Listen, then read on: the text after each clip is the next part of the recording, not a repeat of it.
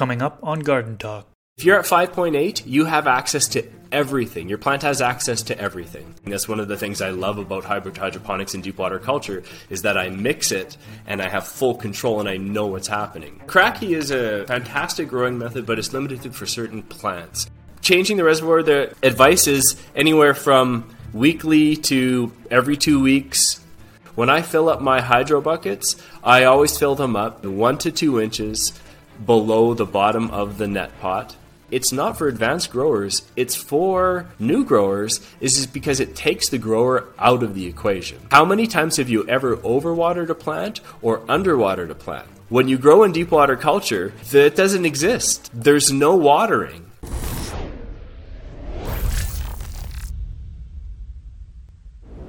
What's up, everybody? If you that don't know me, my name is Chris, aka Mr. Grow It, and you're tuned into the Garden Talk podcast. This is episode number 36. In this episode, I interview Mitchell from Visionary Hydroponics. He has been gardening for seven years, and he's the creator of the Hydro Bucket, a deep water culture hydroponic system. He talks all about deep water culture, DWC, and recirculating deep water culture, RDWC. This has been a highly requested topic from you, the listeners, so I'm super excited to bring you this one today. Thanks to all of you who support this podcast through Patreon. If you'd like to support, you can do so by going to patreon.com slash mrgrowit. Before we get into it, I want to acknowledge that one of my goals for this podcast is to bring zero cost for information about gardening, all plants, to the general public.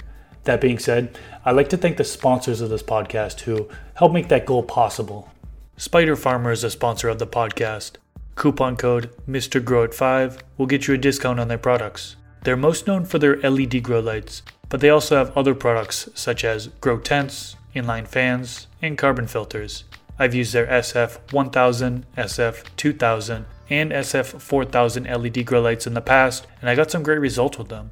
I will leave a link to Spider Farmer's Amazon store down in the description section below. And don't forget to use coupon code MrGrowit5 for a discount on their products.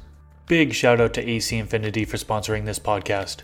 AC Infinity is well known to produce high quality products and provide excellent customer service. They have the thickest grow tent on the market today, inline fans with a controller that can automatically turn on and off according to specific set points. They have seedling mats, trimmers, drying racks, and several other products that you can use in your garden. I will leave a link to AC Infinity down in the description section below, and you can use discount code MrGrowit during checkout for a discount on their products. Thanks to Dutch Pro for sponsoring this podcast. Dutch Pro products are now available in several countries across the world. For those of you that don't know, Dutch Pro is a plant fertilizer company that has base nutrients, additives, and pH regulators. They have different formulas of base nutrients for if you're in soil or if you're in hydro or coco. They also formulate their base nutrients for if you're using hard water or if you're using RO or soft water. I will leave a link to Dutch Pro's Amazon store down in the description section below, and you can use coupon code MrGrow10DP for a discount on their products.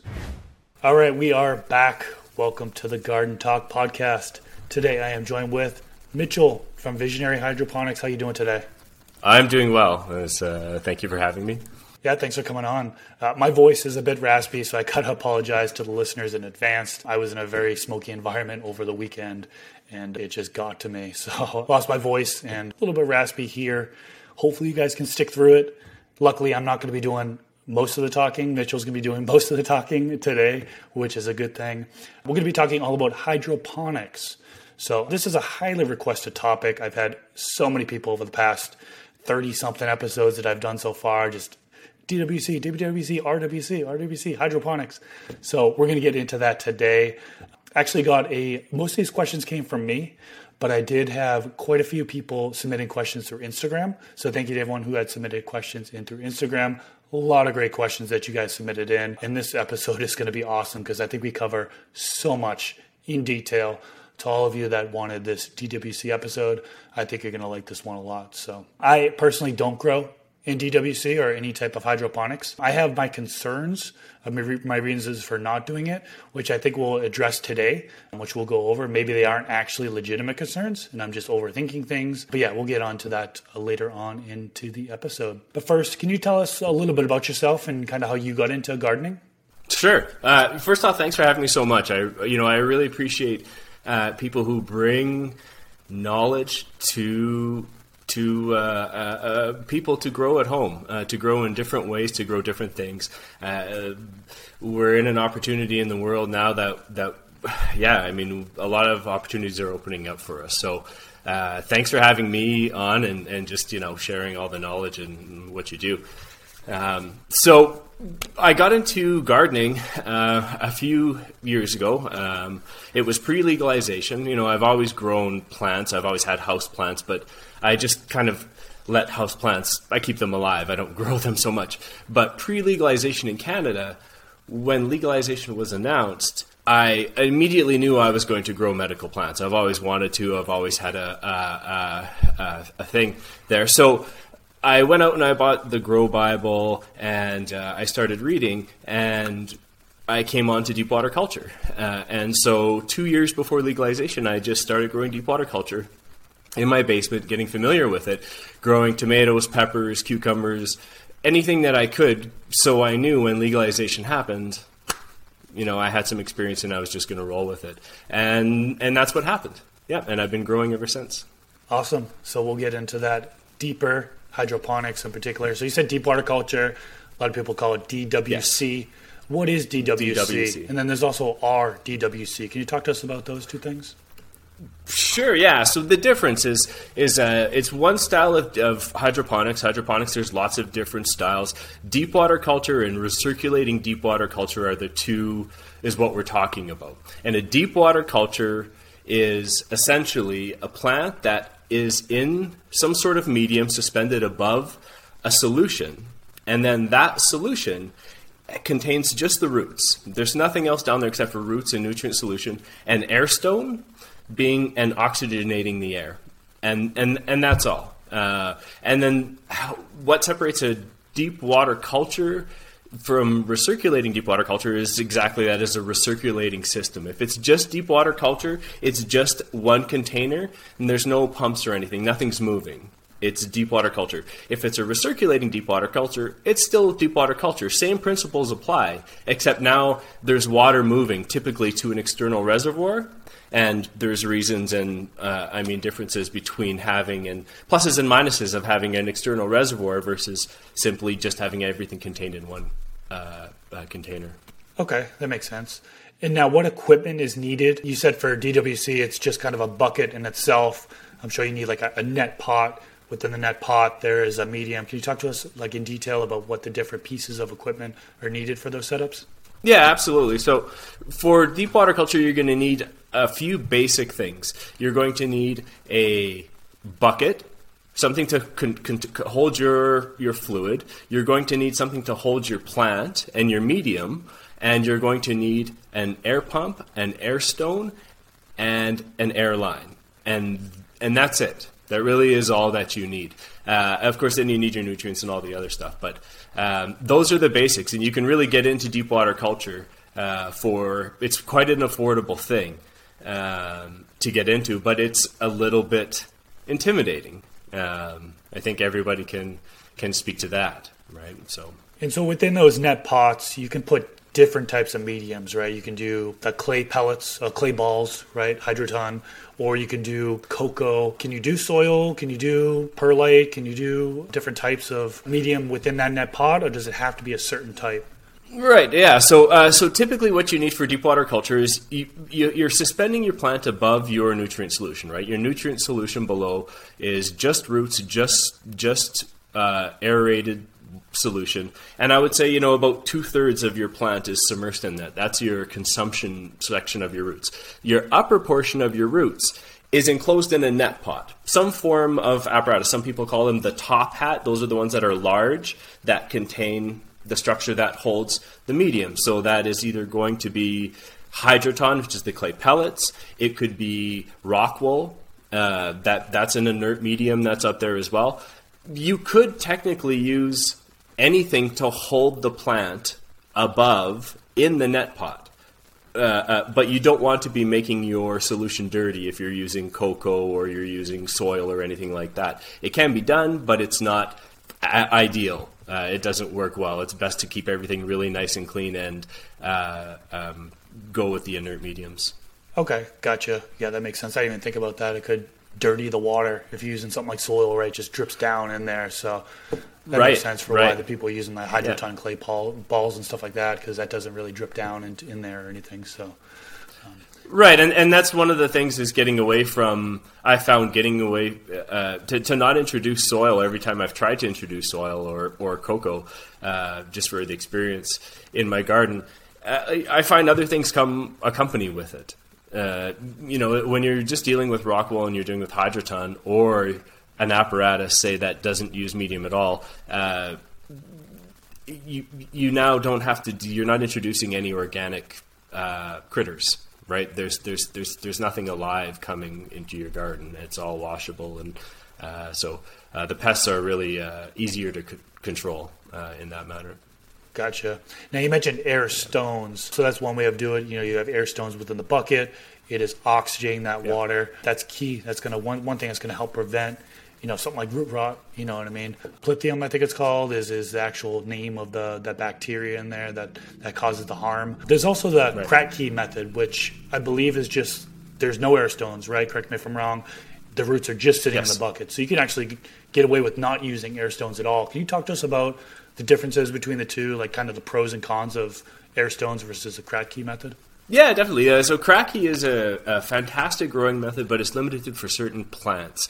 The principle of Kratky method is that you can mix a nutrient solution, and uh, you could put your plant in your medium in your con- lid and then put that lid in your mixed solution in a in a container and then there's no oxygenation there's no disturbance there's no pH balancing there's no addition of anything what you mix and what you put into that container is going to have everything the plant needs to get it to harvest. So that's really cool, but it only applies to certain things. Your leafy vegetables, uh, and nothing that has to have a transition in its nutrient uh, uh, regime. So if you have a plant that needs vegetative nutrients and then has to switch to bloom nutrients exclusively and has different nutrients that is changing uh, uh, uh, for effect, that's not going to work with Kratky because you're obviously working that and something that's a, a, a very long uh, um, and uses you know intense amount of nutrients and stuff is not going to work for Kratky, but it is cool. There is ways to use it for different plants and uh, um, also with uh, you know cloning medical plants. It's uh, there's some neat things to do with Kratky. So. Okay, gotcha. Now, one of the top questions I had through Instagram was, can you grow organically using DWC? Right. Uh, and that is, I would love to be able to grow in a pure organic sense. You know, that is just something that people, it's a big box to check for a lot of people. That's the uh, one thing that allows people to really get into living soil and, and uh, organics uh, and, and, and just pursue that. I'm tr- testing some nutrients right now, some fertilizers, and they are an organic line. Um, but again, I'm just testing that right now. Uh, I t- don't use it uh, uh, because I've found with organics, even introducing organic amenities, you risk the run, or you don't risk. I mean, you have accumulation, is what it is. You have you have you have to think of your water solution that you have as your deep water culture solution, and you have your roots and everything in there. And when you have organics that are physical compounds that are in there. Um, you have to be careful how many things you add that create, uh, uh, you know, sticky into the water, right? Uh, that film, could, you, you can only handle so much, and then at a certain point, uh, I don't know understand all the science, but anytime I've tried it, it's just you get an accumulation of gunk. You get a uh, uh, and and that goes in the opposite direction of when you don't. It's just nice and clean and white, right? You know everything that's happening. That's one of the things I love about hybrid hydroponics and deep water culture is that I mix it and I have full control and I know what's happening. Organics, I'm working on it. I, I think in year in years to come, uh, there's and who knows, maybe very shortly there there will be some great organic products that work really really well. Um, that's around the corner, but right now, for ease of use, especially for new growers, I stick to uh, you know some semi organic stuff um, that's just fully dissolvable, So it's all about dissolvable, right? Okay, that makes sense. And just kind of talking more about nutrients, I know like some organic lines, they're very thick. You mentioned sticky. They're going to clog the actual lines of the hydroponic system, right? So, are there any? Yes. Can you talk about some nutrient lines maybe that you recommend that won't actually clog the lines? Yes, uh, if we're talking about and we're talking about a recirculating system specifically, right? And here's here's you know the, the, again going back to the difference between recirculating deep water culture and deep water culture.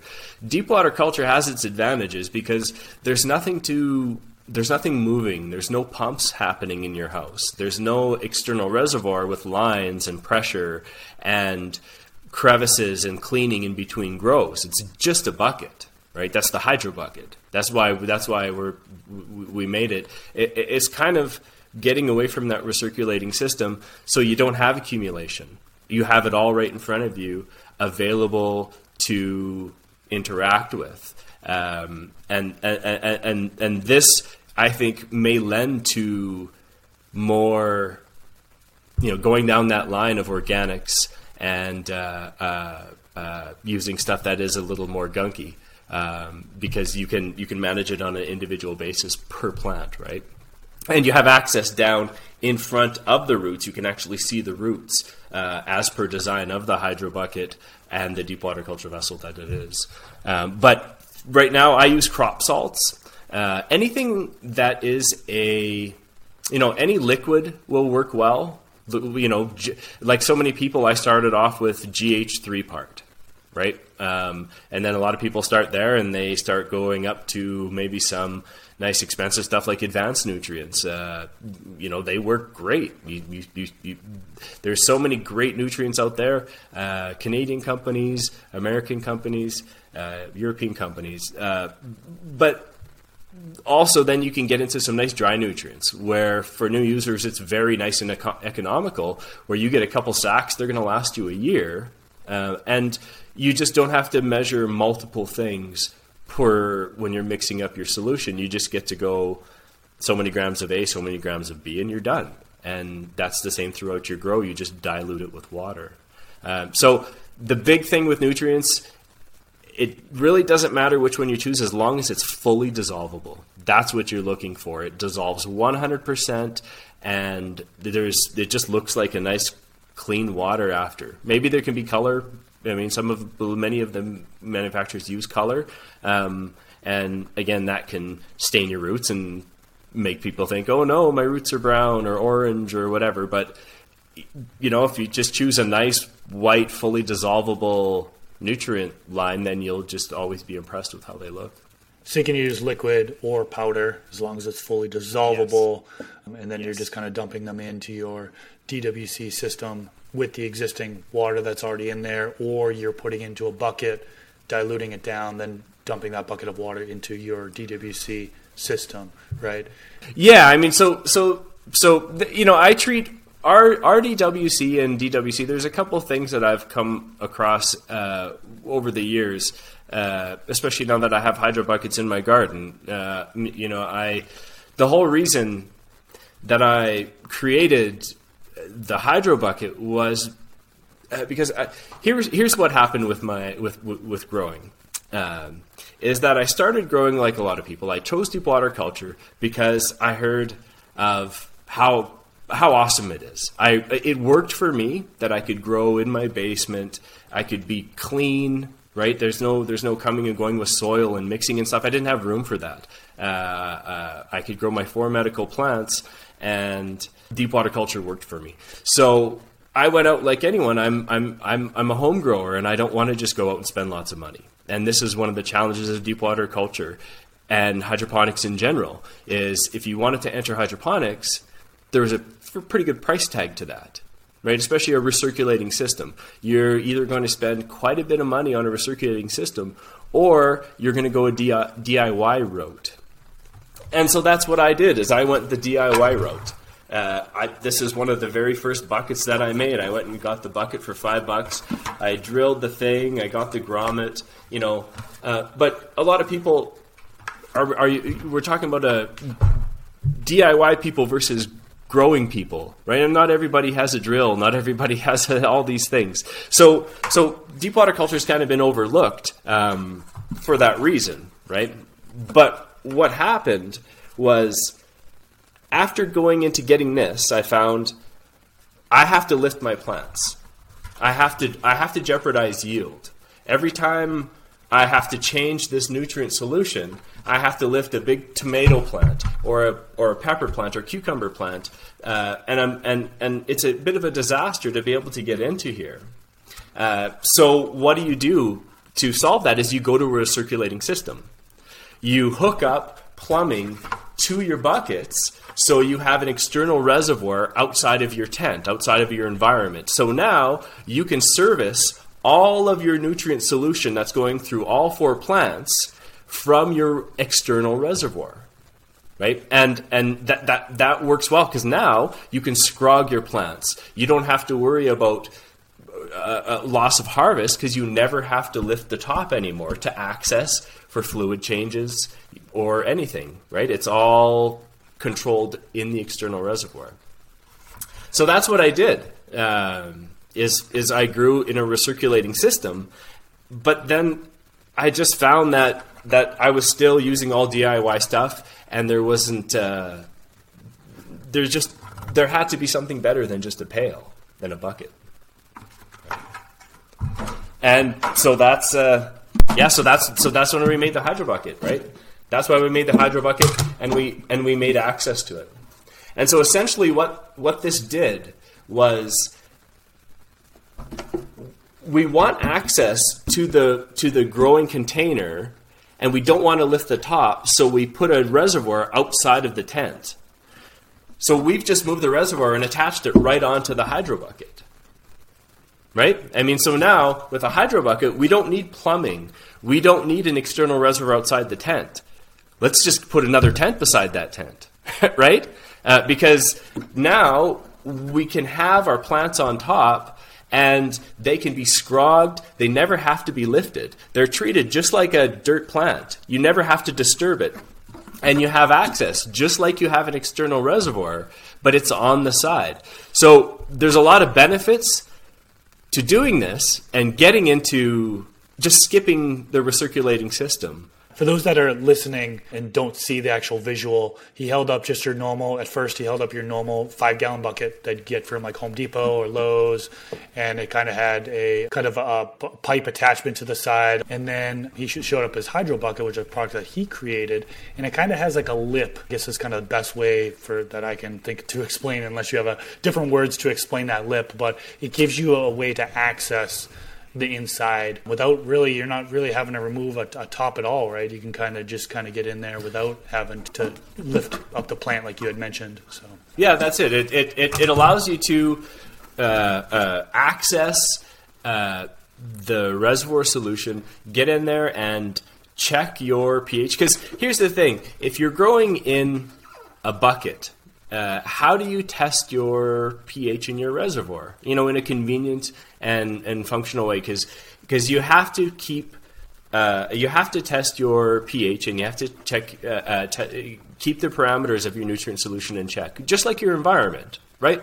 It's everything. It's it's about when you're growing plants. If you give them the right environment, they will grow well. And there's two environments. There's your root environment of your plant, whether of your soil or coco or hydro, it doesn't matter. You still have a temperature and a water, and uh, uh, uh, uh, you're managing that environment, and you're managing your plant environment that's your light and your humidity and your temperature. So we have to manage that. We need an easy way to get into our solution and check it. We need to be able to remove fluid from it and put new fluid in.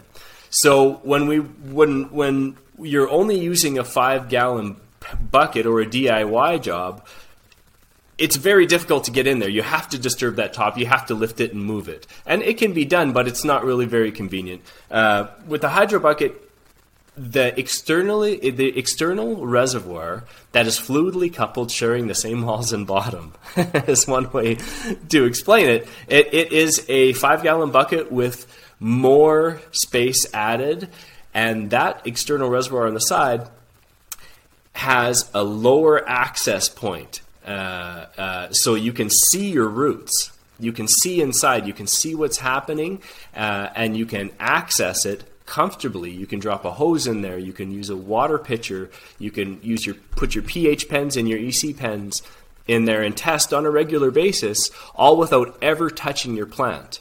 So uh, ever lifting it. So essentially, you know, we we made recirculating systems without all the pumps and pressure. That's pretty cool. Yeah, viewer question yeah. was, you know, if you're not doing RDWC and you don't have the hydro bucket, right? You with the typical five gallon bucket. What's the easiest way to remove the water from the buckets? You know, I use a pony pony pump anyway. Uh, when when when you get into hydroponics, there's a certain thing, few things that you need that are just going to make your life really nice and going to help you. I mean, just just grow in a way that's. I say let the pumps do the work you know, don't you don't you don't you don't have to lift anything anymore, and this is just well suited for certain people, certain growth styles, certain ages. I mean, there's a lot of people who can't carry big bags of whatever in and out of their house up and downstairs. So hydroponics allows you to plug a pump in and let it do all the lifting. Um, so yeah, I, I, love a pony pump with a small end that you just drop in, uh, uh, and it sucks it out, and then you can uh, add to your uh, your your vessel, your water vessels again, right, to top everything up. Um, but it's it's more than just the add and removing um, with a pony pump. Okay, gotcha. Let's flip it up. Let's talk about water. So, water. Why did I say it like that? Water, water. Let's talk about water. What is the type of water that's ideal to use for this? You know, the best results that I've had are reverse osmosis water uh, RO water. It's just it's just costly to create all RO water. Um, you know, you you have to you need an RO system, and uh, um, uh, there is some waste involved uh, with it. Um, it works the best, but it's not required. I don't use RO water. Uh, again, I found my best results were coming from it, but I couldn't grow at the uh, level at the size uh, the size of my garden. I just couldn't keep up with that amount. Uh, uh I'm still a home grower, and I'm not ready to spend a few thousand dollars on a massive RO system. That's out of reach for me right now. Uh, so, so I'm just uh, I'm using tap water, and I'm sure to aerate it. It comes from it's a municipal water source. I put it in a thousand liter tote, so it sits there, has the the chance to off gas, and then that that's where I start. So uh, um, I have good results with it. Results will be better if you do use reverse osmosis water. When you say off gas, are you talking specifically about chlorine? Exactly. You're going to have chlorine, um, and you're going to just um, you have that smell to the water when you get it. Obviously, it's treated right out of the facility when it comes out of your tap. You know, for it is here. So once you leave it sit for a week, uh, or you put a air stone in there, you can smell that. That smell goes away, and um, you know, it's just something that you can do to. And, and there are other small there are some some products that exist out there at our local store hardware store there is a uh, I couldn't tell you what it is, but it was a fairly affordable product that changed tap water, made tap water suitable for plants and animals. Um, so I'm sure it's something that busts up the uh, uh, the the chlorine bond and maybe just helps it dissipate from the water. Um, because really, I think that's what we're trying to do is we don't want water that is going to kill live things that's all we're really looking for. What's in the water is important. You know, if you have a water source that is 400 parts per million, that's what it's starting at, well, that's a problem um, because it contains a lot of stuff already, right? Reverse osmosis, you take everything out, so you're starting at zero. So this is why it works so much better, is you have all the space in your water. Your water is essentially empty. Consider consider your water is your your your uh, obviously your fluid, but it's it's what you're delivering to your plant as your your battery. So when you start at zero or you start at 50 uh, parts per million, you can let's say you, you're building it up to 1,000 parts per million for your plants, that's 1,000 parts per million that you have full control over. If you're starting at 400, you have all kinds of stuff in there. You might already have high levels of magnesium and calcium or who knows what. So when you're just adding your three part or your nutrients to 400, you don't, you know, it's, it's, it's problematic. Most tap water, you know, most people you're going to be 1 to 200, and that's fine. Uh, as long as it's not actively killing everything it comes in contact with, like chlorine does, right? It's meant so to, to keep to harbor any beneficials, so your water's not alive. Well, we want our water to be alive. We don't want it to be dead. So we want our water to allow, be, uh, to come and either RO out the chlorine and the stuff that kills beneficials in the water, or we want it to aerate it and just get that chlorine out of it, and then it's just water. So we do need to get the chlorine out of it because you know chlorine kills off beneficial microbes. It also Yes. kills off the bad Yes. microbes, right? Our hydroponics a sterile environment anyways, and we don't really rely on that beneficial bacteria to uptake nutrients at the roots, so on and so forth, or, or what? Right. Well, so there's two ways to grow. Um, we're not. We, we don't necessarily keep it. I don't grow in a sterile environment. I know there are other, companies that do it very well, do it very well, but that lends to the big hydroponic recirculating systems that that are in the industry. Um, you know, they're at an industrial standard where you have what how many how many plants hooked up how many vessels to your recirculating system? 10 20 50 right? You know you can't afford contamination anywhere period. Uh, and a lot of the uh, uh, regulations don't allow for it. I mean, you have to prove that you can grow here in Canada, where where, where you, you're, you're not going to jeopardize uh, a large crop of plants uh, with something. So, being sterile on that level in a recirculating system is extremely important, I think, but not necess- necessary. The how I grow is with a live environment. I don't sterilize. I start with water. Again, I'll start with with with uh, um, you know I start with my aerated tap water that's been sitting in my my thousand liter tote, and then I'll mix that into a hundred liters, um, and that does one of my flower rooms. That'll do. Um, you know, five, six, seven, eight, nine, about eight or, eight or nine hydro buckets is one of my flower rooms. So I'll mix 100 liters at a time, and uh, my my starting point I start sterile. And and that is true just to make sure the water going in and there's there's nothing harboring in there. So I start with a uh, uh, uh, silicic acid uh, or a, a, a, like a, magnesium sulfite.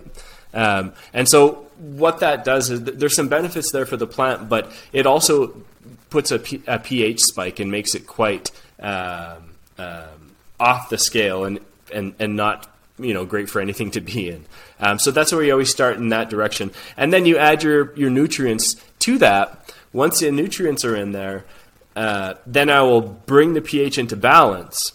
Once the pH is in balance, then I'll add some microbes. I'll add microbial mass, um, and I'll add some uh, hygrozyme uh, root enzymes. So these are living things. So you want to make sure your pH is in check and it's a not a hostile environment. Otherwise, you're just they're just going to get fried, right?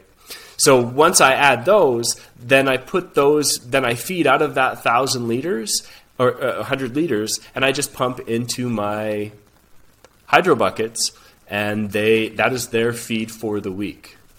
Okay, gotcha. That was actually a question: Yeah. was can you use beneficial microbes in DWC? And you just answered that. Yes, you can. Yeah, you yeah, use that. yeah. So that's cool. Right. Now, what about the water level? What should the water level be within the system? The water level is important, definitely, but it's more important in a recirculating system. In the recirculating system, you want that water level to never go above a certain level. So that's two to three inches below the bottom of your net pot, right? And basically, what we're looking at it is the, you, the top portion of the plant has to breathe. Uh, this is the whole dry out principle of, of drying out plants, right? Is it has to dry out from the top down because that top third is really where the root, the plants are, uh, uh, have a different process than the uptake portion that's the below. Um, so two to three inches below, always from the bottom of the net pot. You don't go above that in a recirculating system. If you're in a deep water culture, then you can. And I say that just because not on not on on good garden practice, not on regular practice. When I fill up my hydro buckets, I always fill them up to about what again one to two inches below the bottom of the net pot, and then but sometimes I'm going away, and it's not a static environment. I know that that fluid level is going down. It's going down pretty drastically in certain times in in the growth cycle uh, uh, with with uh, uptake of different plants. So I know that if I want an extra day, then I will fill it up right to the bottom of a net pot. I'll get that extra two inches in there. Why not? Because I know the plant is going to say, "Oh, I'm kind of drowning," but but it has no choice. It, it that that fluid is moving through it. Um, and in a day, it's down to one or two inches, and then it's within uh, two or three more days, it's down to uh, uh, only two or three inches left in the bottom of the hydro bucket, and then it requires service again. One of the general advice that you hear every so often is talk about changing the reservoir every so often. You hear about yeah. it should be done every seven days. Some people say you can do it 10 days. Everybody says you can do it 14 days. You can do it. So, how often should the reservoir actually be changed? Right. So, again, this is this is uh, this is this is a broad area of, of it, depending on how you're doing things. For home growers, right? We don't want to you. No one wants to waste a lot of water. I mean, that's a very valuable resource. So we're always trying to conserve everything we can. Um, and when I did grow in a recirculating system, and I had that larger external reservoir, I found it. I was more grudging to change that solution because there was more of it.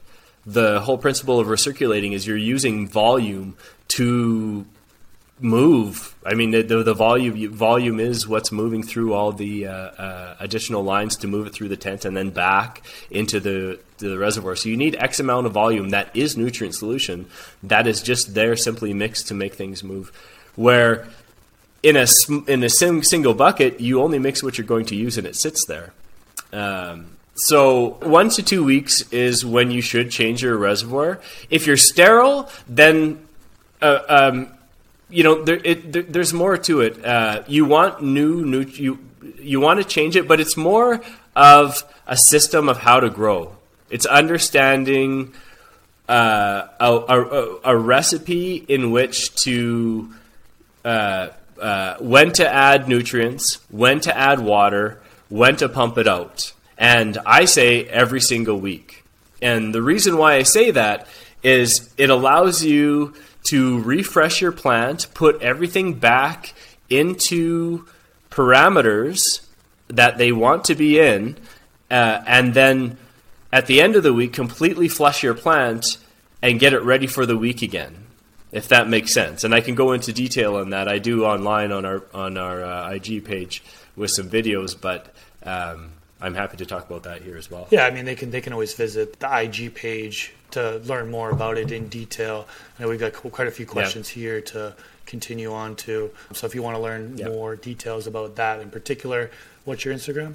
It's vis- it's Hydro Bucket uh, or Visionary Hydroponics. We can be found on Instagram, yeah, and that's where we post a lot of uh, videos on. I call it the Week in the Garden, where I show uh, why I where how I pump out and what I do for my seven days in the garden that repeats each week. Okay, cool.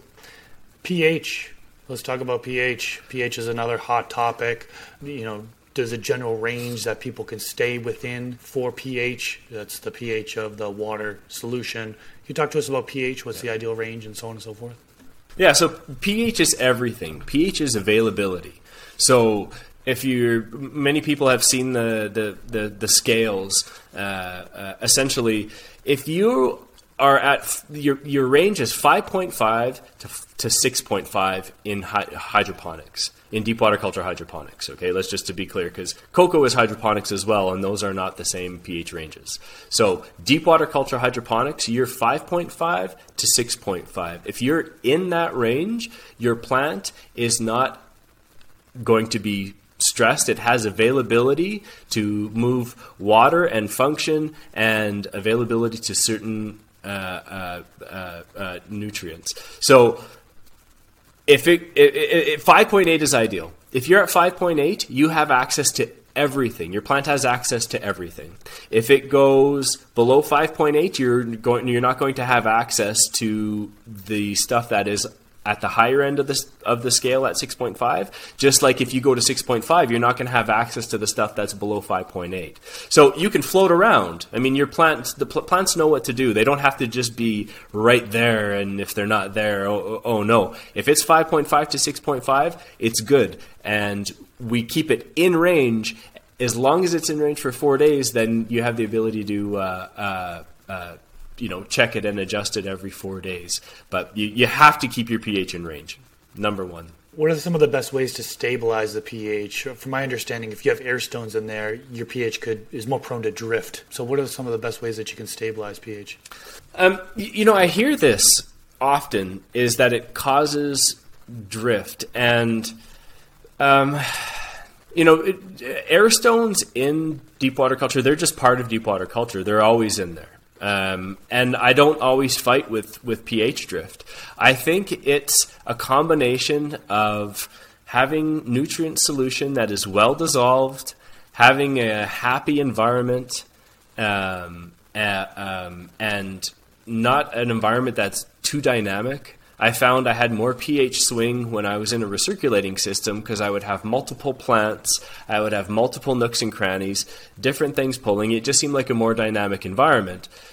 I find when growing in individual deep water culture hydro buckets, um, I can stabilize it quite quickly if I really want to, uh, because I have that nice access on the front of the hydro bucket. So I can I can I just use pH down. Really, is what I do. Uh, I found by using magnesium sulfate or sulfite uh, uh, uh, when I when I before I when I start my mix of my fluid, and then I bring that high pH down uh, to 5.8 before I add my beneficials. I find those two additives seem to stabilize with a good soluble uh, solution, right? A good soluble fertilizer. It has to be well so because because that's part of the problem I'm finding with certain uh, uh, things is if the solu- if the solution is dynamic and it's not fully dissolved and you mix it and then you put it in with your plant. Now it's even more dynamic because the plant is uptaking water. The concentration of your solution could be it could be concentrating, but if not everything is dissolved, you have an addition to the, your fluid that's happening. So when you balance it once, maybe it's just the air is creating a good environment to dissolve what hasn't been dissolved yet. And so that la- that that that addition of dissolved particles into the water needs more balancing. If that makes sense. Yeah, it does for sure. Yeah. Yeah, because I can really I can really balance my water and it's good. It's once I once I make my notes and I get my you know if it's a strain if it's a, a plant that I'm used to growing um, uh, and I, I I dial it in and I know the pH is in range. I won't even check it for four days, let alone balance it each day. Right? It's just about using your uh, paying attention to stuff and and and uh, uh I, I really think uh, dissolving things well. Gotcha. Now, with pH, a lot of people talk about another measurement, ppm or EC. What should the ppm or EC range be during the different stages of growth?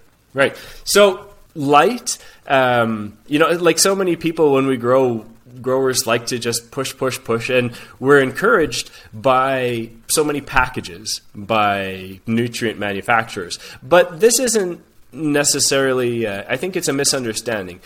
Um, you can you want to be in a vegetative state. Uh, you know, in small plants in hydroponics, you, you're you're only they don't need much. You know, leafy greens. Uh, they're just after a bit of nitrogen. That is what, really what they're after. They don't have massive root systems. Um, uh, so you're under 400 parts per million, 500 parts per million. That that that does a lot for seedlings and clones. Uh, under uh, once you're into a vegetative state where you're growing a plant that you really want it to get going, um, you you can go from you know, uh, uh, if it's if it's bigger, if it's bigger than a football, uh, a basketball, then then I think you can push something at that point uh, if it's going to go from a basketball to you know two to three times its size, then that's a plant that could probably start getting up towards to a thousand parts per million of vegetative nutrients. If you're switching your plant to a bloom nutrient at that point, um, you can go anywhere from a thousand to fifteen hundred parts per million. The fifteen hundred parts per million that's on the the manufacturer's bottle, that's for people who enrich.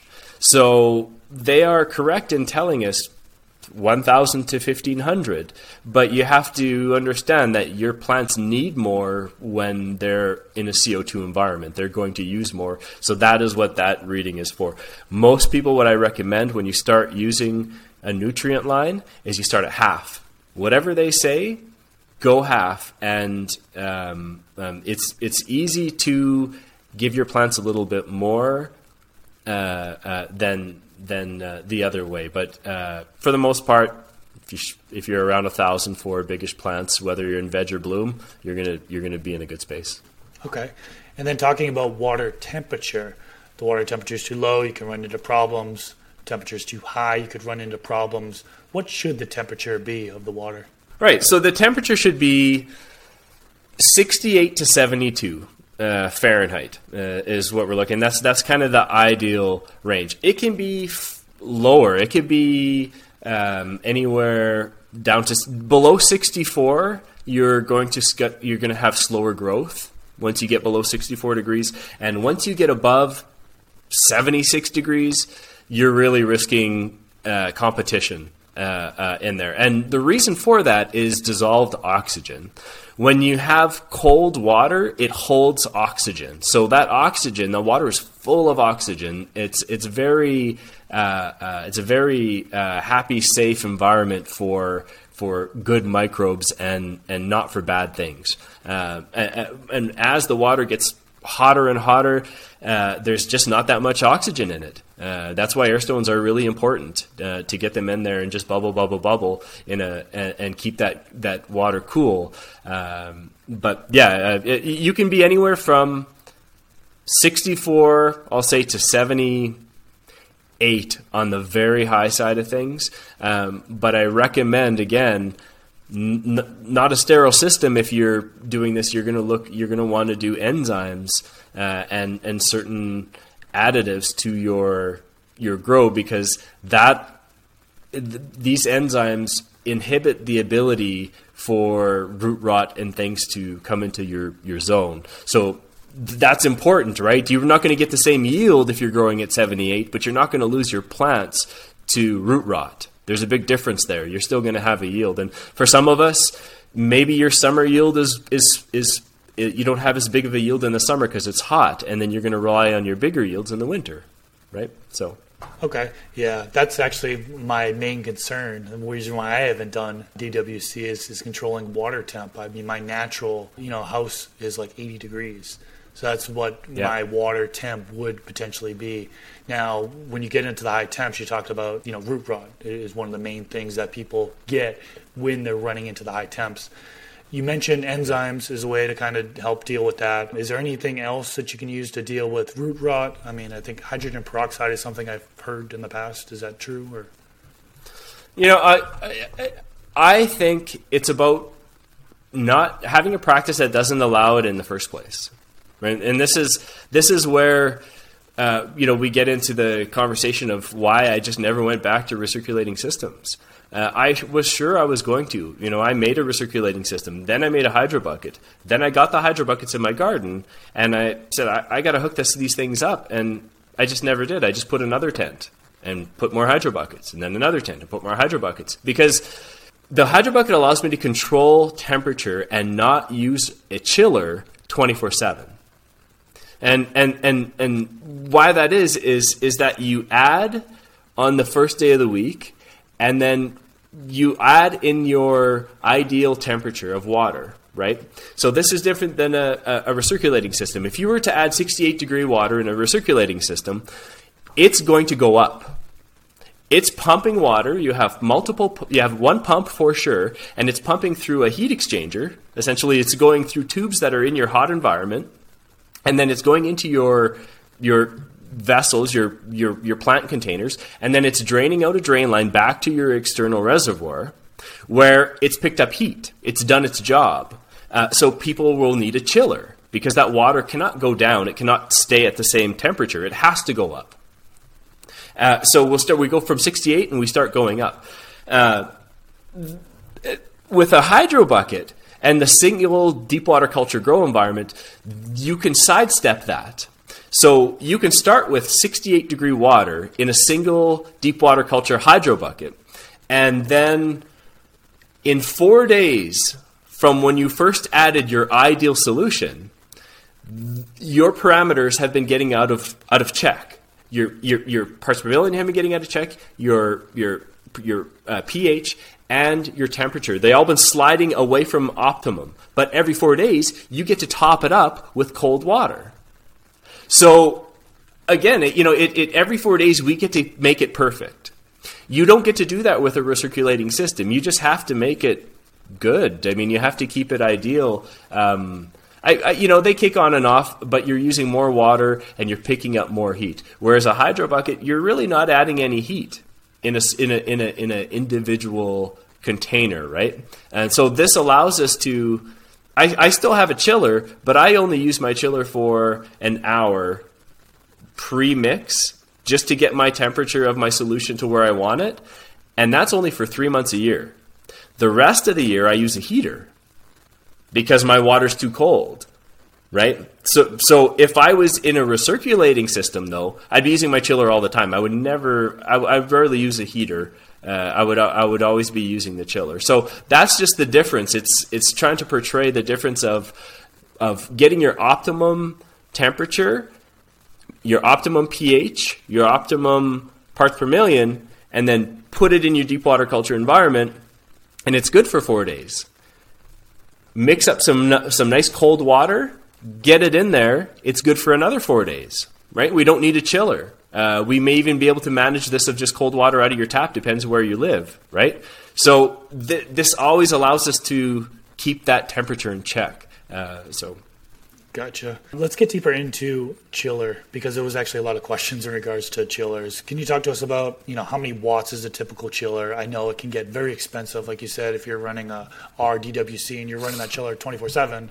Well, it can be pretty expensive there, and it might not be worth it yes. for you. So, how many watts is a typical chiller? How much does it cost? And how do you calculate the size of the water chiller you need for your system? Right. So, uh, a water chiller you need a water chiller. If you're going to get a water chiller you need a chiller and you need a pump to circulate that chiller. They don't come with their own pump so you need a secondary pump as well and that's i mean that's hydroponics. There's pumps here and there especially if it's recirculating. Uh, they're the ones here in canada they're based on horsepower uh, but that equates what i'm looking at to you know anywhere from 2 to 400 watts you know i think is what you're going to you're going to have for a water chiller. So uh, you know, that's another light. right? You know, if that's running on a regular basis to keep uh, more fluid uh, at a smaller temperature, that's that that could be another light. That could be another plant. Um, so, uh, water chillers are necessary. Well, I don't know if they're necessary. Water temperature control is necessary, whether it's a heater or a water temperature. But a lot of people think just because you say deep water culture that you must have a, a chiller, right? And, and and it's going to be an additional cost, and it's going to be all these additional things. And that's where I say, you know, rethink individual deep water culture buckets because we get to turn that that that that chiller off. We get to we get to save money in in a, in a lot of ways when getting away from a recirculating system. Now, with the chiller, will nutrient salts impact the life of a chiller? That's one of the viewer question. I, I you know, I, th- I, th- I think like anything, whether it's your pony pump or your anything, you want to flush everything out, regardless, right? So, uh, um, how you do that in a recirculating system? Yeah, I mean, um, I would say if you want your chiller to last a long time, uh, you should probably disconnect it every once in a while uh, and and clean it. Uh, you know, once or twice a week, just to. I, I don't know. Yeah, I don't know. I. um, it's definitely not going to be great to have an internal system that never gets clean that has a salt accumulation. You're going to have to do something. Okay. And you mentioned the words flush. I want to talk about flushing the plant at the end of the cycle. So, highly controversial topic for sure. Some people say you should flush your plants, which is basically, you know, in a hydroponic system, is you're you're removing the nutrient solution out of the system and just having plain water in there for a period of time, whether it be five days, some people say seven days, some people say 14 days. What's your take on flushing? Do you recommend people to to flush at the end of their cycle? Yeah, in my experience, uh, I've had the best results um, in a well-rounded feeding program that ends with pure water. So we can call that a flush. Or I think it's more important to put it this way if you were to just pound nutrients into a plant and then simply flush it for two weeks, you're not going to get the same result as someone who fed it properly for the first three weeks, transitioned to something that was more appropriate for the next three weeks, and then for the final two weeks had another product, and then for that last week went to just water.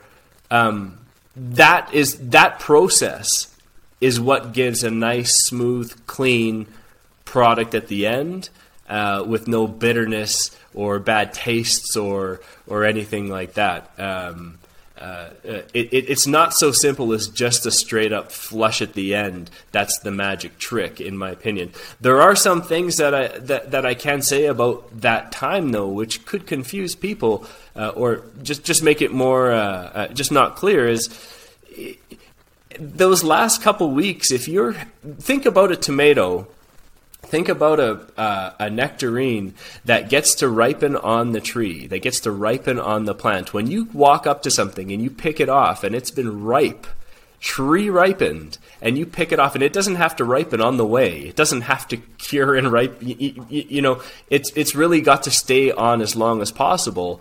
Um, there's something to be said with certain strains and how you grow in allowing your plant to mature when it's not under pressure. You know, it, it it only can do what it can do at certain stages. So pounding it with nutrients and then just giving it a flush at the end isn't isn't isn't going to do it. Um, uh, it, it.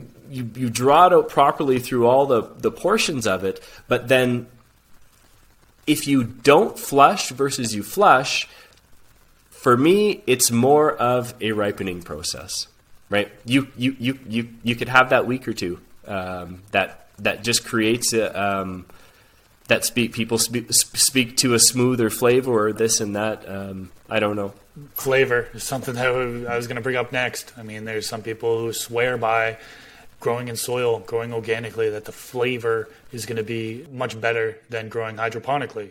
You know, and then there's hydroponic growers that say you're going to get the best flavor in the world growing hydroponics. Exactly. Uh, what's your take on that? Hydro flavor, growing hydroponically, the flavor versus growing in soil the flavor you get. I wish I could experience both on a side by side basis because I love science and I love knowing the truth. The truth that I do know is if you are hydro and you crush it, you're going to blow doors off. People are going to say, wow, that's amazing. If you're in living soil and you crush it, people are going to go, wow, that's amazing. You know, that, that, that's what's going to happen. In my personal experience, when you're in living soil um, you know, it, I've had some living soil uh, uh, uh, stuff that has, has, just been so flavorful and, and, and such a great experience. Um, but and I think it translates when you're uh, straight up after. Um, you know, not oils and stuff, but uh, uh, you know, organic product. Um, that's a nice way to grow, but but there's there's also the component when you're talking about hydroponics, you have full control. right? We're talking about a couple things where you know you got a couple topics there. It happens leaving it to nature or taking full control, or you know. Uh, hydroponics we have full control so we can really make it do exactly what i want it to we can give it everything it needs this is what i like to say i like to give it everything it needs to give let it do what it wants to do at its full potential and that's kind of a similar you know mantra of, of, of organic soil um, what I do know for sure is we grow for what's on the organics, not j- the organics. We specifically have strains that are for uh, washing that, and so we know that the expression of what we do uh, and what we create as our final product uh, is fantastic, and I'll put that up against anybody growing in anything. That being said, if someone has done their best to grow some amazing organic product for consumption, um, you know, it, uh, uh, uh, there may be something to make that better uh, in flower, but I can't speak to it, right? I, I, I really think it's um, um, it's a big conversation, and I say it's about what works best for the individual for growing if if if you grow and you grow what grows well for you and and you have a good successful product in the end that's a success and it doesn't matter what what you used right? And the top growers in the different categories are all going to have a wow product. Every one of them right? So it, it really until the science comes out until i could have more information um, you know i'm going to say grow it all well said. So we have a lot of new folks that tune into my channel, and they're either just starting out in DWC or they're about to start out in DWC. What advice do you have for someone who's brand new to growing hydroponically? Don't be intimidated with it and do it. Um, go out and get a single hydro bucket. You know, th- th- this is the thing: is uh, people people are intimidated by hydroponics, uh, rightfully so. They think that they need a chiller, they think they need a DIY and a drill, or they think they need pumps and pressure, and they're going to flood their house. There's so many things that turn people off hydroponics, uh, and then say, uh, uh, or it's a price tag. You know, all those things disappear if you just have fifteen hundred bucks. You could take roll into with fifteen hundred dollars, and and it's real simple, and you're going to crush it. So I tell people get the. We have a product that allows you to just try hydroponics without a big bill. Right? You can get into a hydro bucket, net pot, uh, uh, uh, uh hydroton, you know, airstone air pump. There's packages for under $100. You take it home and you get to just try deep water culture. And why I say it's not for advanced growers, it's for new growers, is because it takes the grower out of the equation.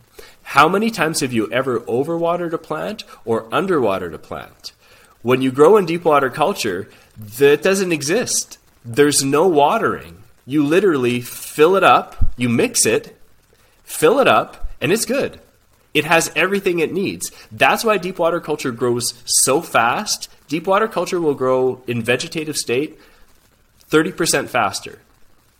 So that's a significant difference when you're talking about dollars and cents on large scales. When you're talking about production, is 30% faster? Is that an extra crop? Um, there's a lot of things that happen with uh, uh, uh, with that, but why I think deep water culture works really, really well for new growers is that you it's you get to mix it, you get to put it in, and then it just has what it needs. You're not going to water and you're going to have lifestyle as well. That was a big thing for me. You're going to be able to leave for a couple days and come back and your plant's just sitting there growing. And you can you can conveniently check the parts per million the temperature and the uh, the uh, ph. And if it's good you're good for another couple days. You just leave. And when it comes back so it has everything it needs. You are just there to give it what it needs. And when you do that it goes crazy. Deep water culture grows like nothing else. Um, so you just have to manage yourself. So just don't be intimidated. Just get uh, uh, uh, get get your gear and try one plant. And I hear there's no going back. Great stuff for sure. Yeah, you the way you said it there, and what you've said so far within this episode. I mean, you you make me a little bit more confident to try it out. You know what I mean? Like I mentioned that I did have concerns I think most of them have kind of been addressed, at least the way you explain it with the hydro bucket in particular, not running the R DWC with the reservoir and how it is can be a little bit more beneficial in some ways just doing DWC with the hydro bucket. So yeah. I might have to give it a try. Just might have to do that. So wrapping things up, how can the listeners find you and what do you have upcoming in the future? Oh, thank you. Yeah. Um, so we have uh, you can find us on Facebook, on YouTube, on IG. Most of the stuff in the garden I, is uh, IG is is my main platform. That's where I share, and then we get that from there onto Facebook, and then we are, uh, you know, trying to give uh, YouTube some more love. Um, but uh, yeah, that's it. We have a website, visionaryhydro.ca. Uh, we're going to be updating our website. It's uh, uh, uh, it could be polished. It's not great, but uh, we're available to, for purchase on our website. We're available for purchase on Amazon and lots of retailers around. and we are trying to make a presence everywhere we can. Um, Toronto Lift Expo coming up. Um, we're going to have that. Uh, if we can make it down to Vegas, we will. We don't know if this is going to be the year for that, uh, but then next year, definitely, we're going to be looking at doing more.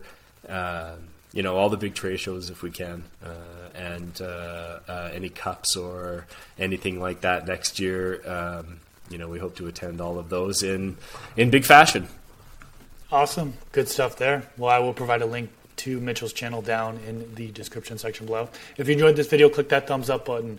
I know there's a lot of things that we didn't get to. There's some questions I had to skip over. Did we miss anything? Let us know down in the comment section below. And do you have any tips or tricks? What's your style? What do you do to kind of make the process a little bit easier? Let us know down in the comment section below. If you haven't already, subscribe to the channel. Release uh, new episodes every single weekend. Usually it's on Saturdays, sometimes it's on Sundays. If you're listening in on Apple Podcasts, please leave a rating and review. Creeping up towards 200 ratings and reviews. So if we can get there by the end of the year, I would be stoked. Thank you to everyone who has left a rating and review so far. Mitchell, thank you so much for coming on to the channel today, coming on to this episode. There's a lot of people that are really going to benefit from, from this information. So thank you so much for your time, and I hope you enjoy the rest of your day. Yeah, thank you for having me. It's been an absolute pleasure. I could sit around and talk growing all day, and I just really appreciate the opportunity to connect with you and, and other growers. So awesome! All right, have a good one.